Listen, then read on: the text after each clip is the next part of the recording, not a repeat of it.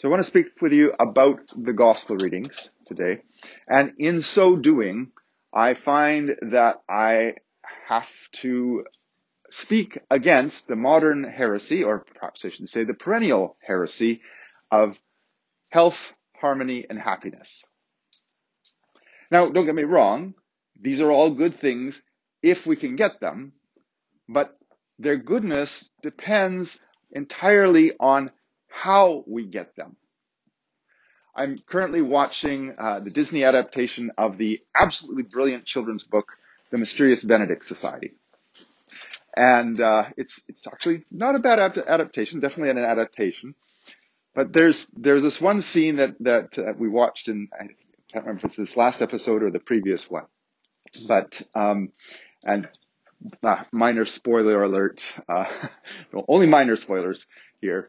Um, the, the the book is about four quite brilliant children. They're all brilliant in different ways, who are on a mission, and in the course of this mission, they they bond together. They're, and and they they show themselves to be uh, noble and honorable and and loving and all these wonderful good qualities uh, that that are really important over and above their brilliance. and, and there's a machine that they discover in the course of the novel that uh, is basically designed to make them feel good. Uh, it, it, kind of basically manipulates them by by telling them all the things they really most want to hear.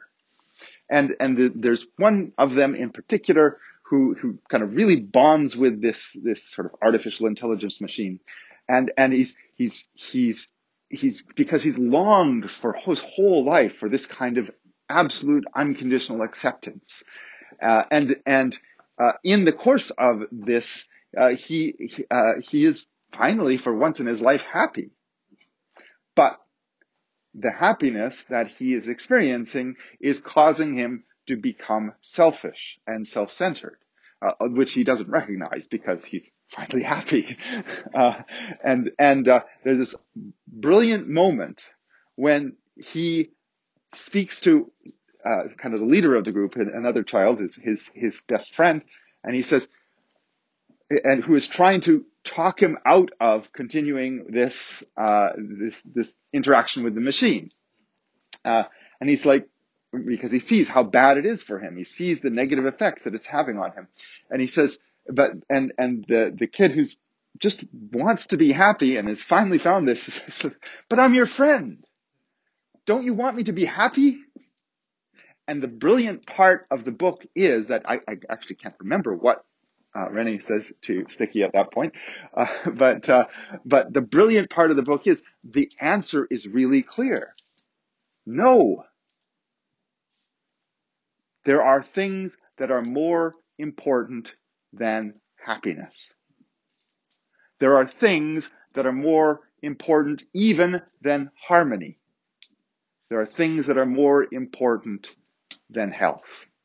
And that's what we see in these gospel readings today. Jesus is talking to his disciples in the second of the gospel readings, the, the, the one for, for the, the, the, we're currently celebrating the, the, the Maccabean martyrs. And the gospel reading that, the second gospel reading that we heard, uh, was talking about how Jesus is telling his disciples he did not come to bring peace, but he came to bring a sword.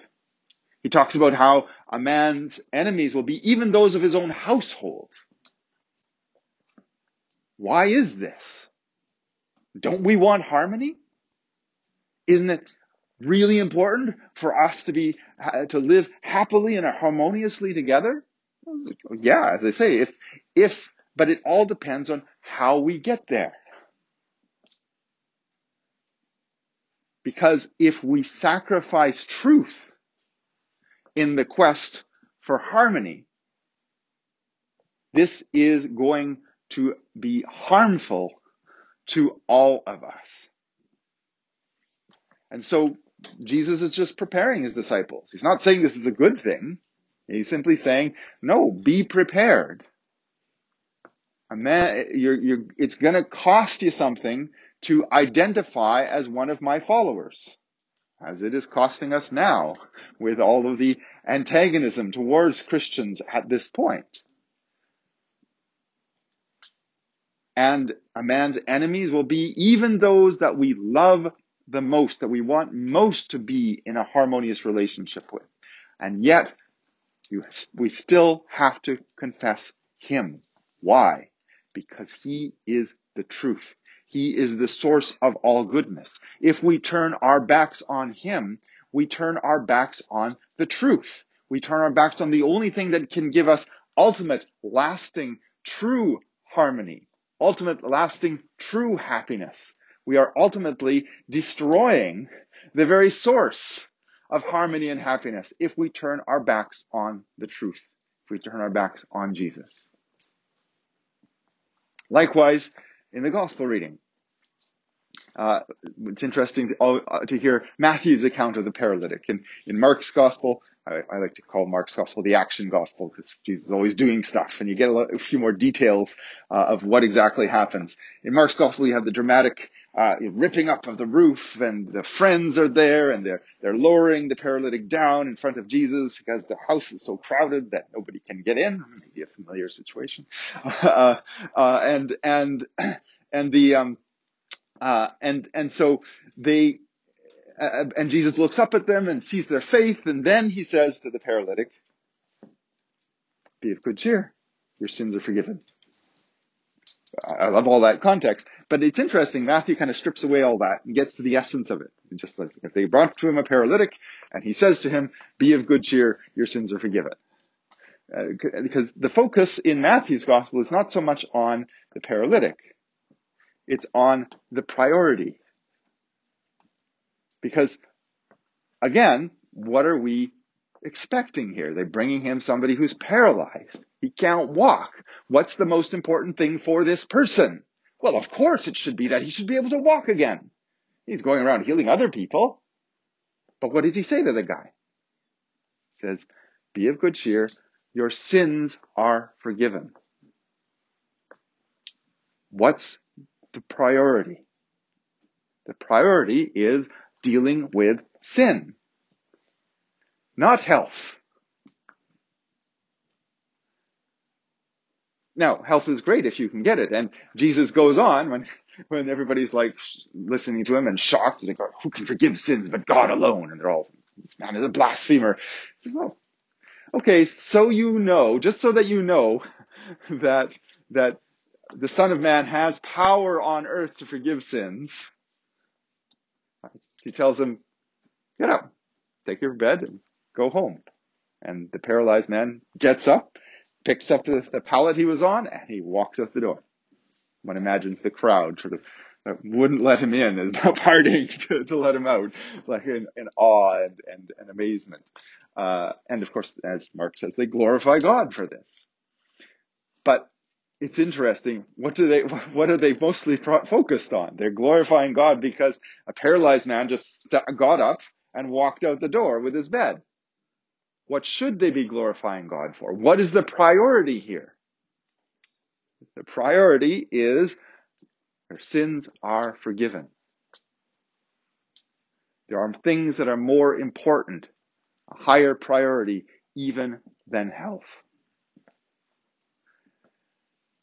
And I think this is brought to our attention here now today because these this this is the heresy that's prevalent right now.